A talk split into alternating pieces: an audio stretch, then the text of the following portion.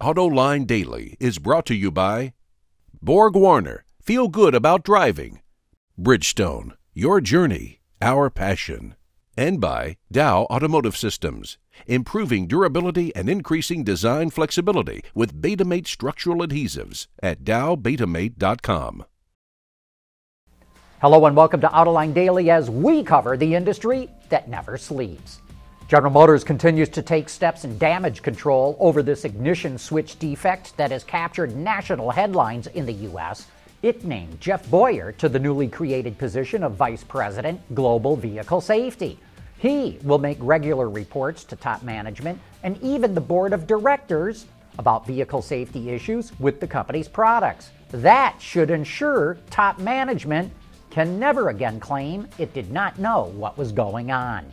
But in a possible indication of what this disaster is going to cost GM, Toyota is reportedly going to pay a $1.2 billion fine to the U.S. Justice Department.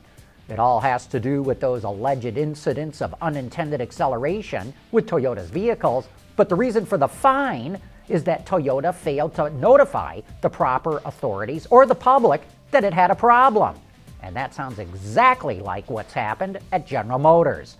Toyota also settled a class action lawsuit from owners who claimed their vehicles lost value. That lawsuit cost Toyota $1.6 billion. But when you add everything up, including the cost of lawyers and the need for sales incentives and marketing campaigns, some analysts say this actually cost Toyota about $5 billion. So far, GM has said it will book a $300 million charge in the first quarter for its recall but Toyota's experience strongly suggests it's going to cost GM a lot more than that. Sales in North America have been hammered by winter weather, but there's a sign that spring is just around the corner. Wards reports that production of light vehicles in the month of February were up a strong 4.5% from a year ago.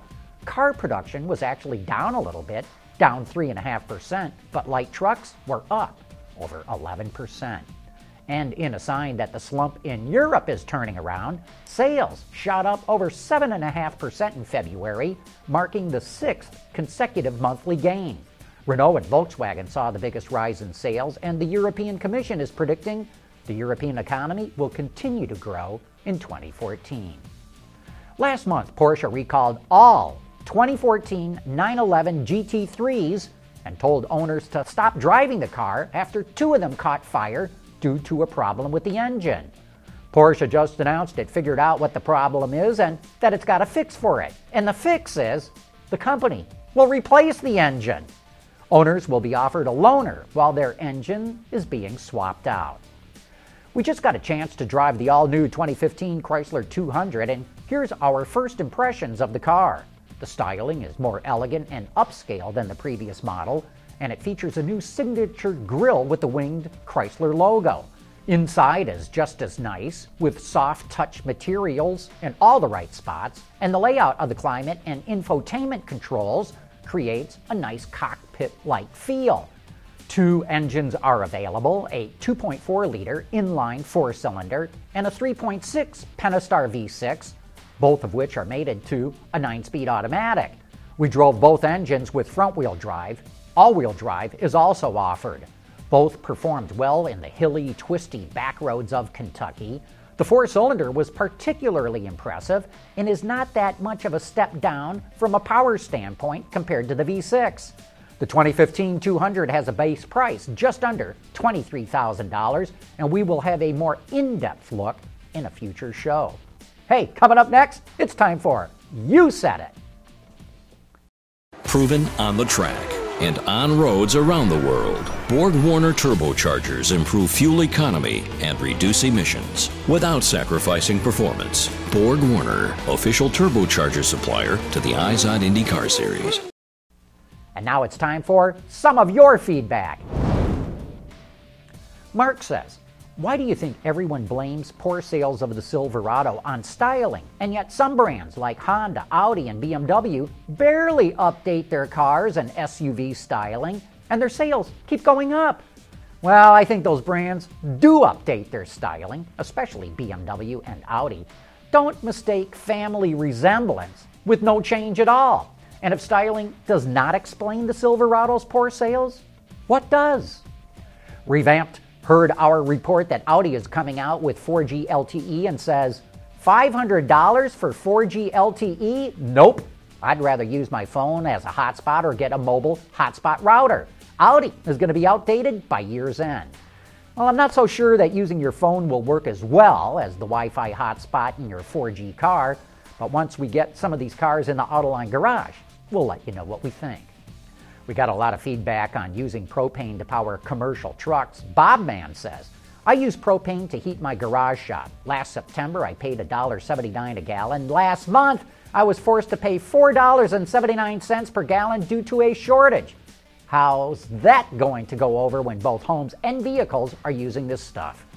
Bob Bobman, you need to get people like yourself to band together and buy your supplies on a long term contract that lets you lock in a cheap price. So, how do you do that? Beats me, but I know that is the answer. We got even more feedback on my criticism of backup cameras. Lex says, if visibility is an issue with most backup cameras in low or no light conditions, then why not incorporate the camera within or near the reverse light emitting housing source? The reverse light should provide ample illumination. And yeah, you know, you're right, it should, but in many cases it does not. It all has to do with the resolution of the camera being used and the screen, which shows the display. Robert Sauter says, John, when your windshield gets dirty, do you clean it? How about your rear window? Oh my goodness! While you are back there, wipe off your rear camera lens. I live in LA and my backup camera works great. You choose to live in a lousy climate, not me. Stop complaining and clean your camera lens. You know, this is why the IIHS chose LA to test backup cameras, because it would make it look like they were very intelligently recommending a device that works well. But what the IIHS and Robert do not understand is that even if you wipe the lens clean, all it takes is about two blocks of driving in bad weather to mess it up again. Robert, when I was at the LA Auto Show in November, it rained, and we ran into the same problem. Yeah, even in LA. Howard Levine says, You're right on the money with the cameras. My vehicles are equipped with rear view cameras and sensors. If I had to have just one, it would be the sensors.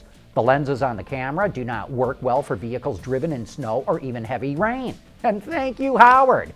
And I want to thank all of you for writing in or commenting, even when you criticize us. Remember, tomorrow night for Autoline After Hours, we have Mose Nolan coming in. When it comes to building race engines, he has done it all. He helped Ford develop some of the most famous race engines in its history, working alongside some of the most colorful characters involved in motor racing, and he's got some great stories to tell us all about it. That's tomorrow night on Autoline After Hours. And that wraps up today's report. Thanks for watching, and we'll see you tomorrow.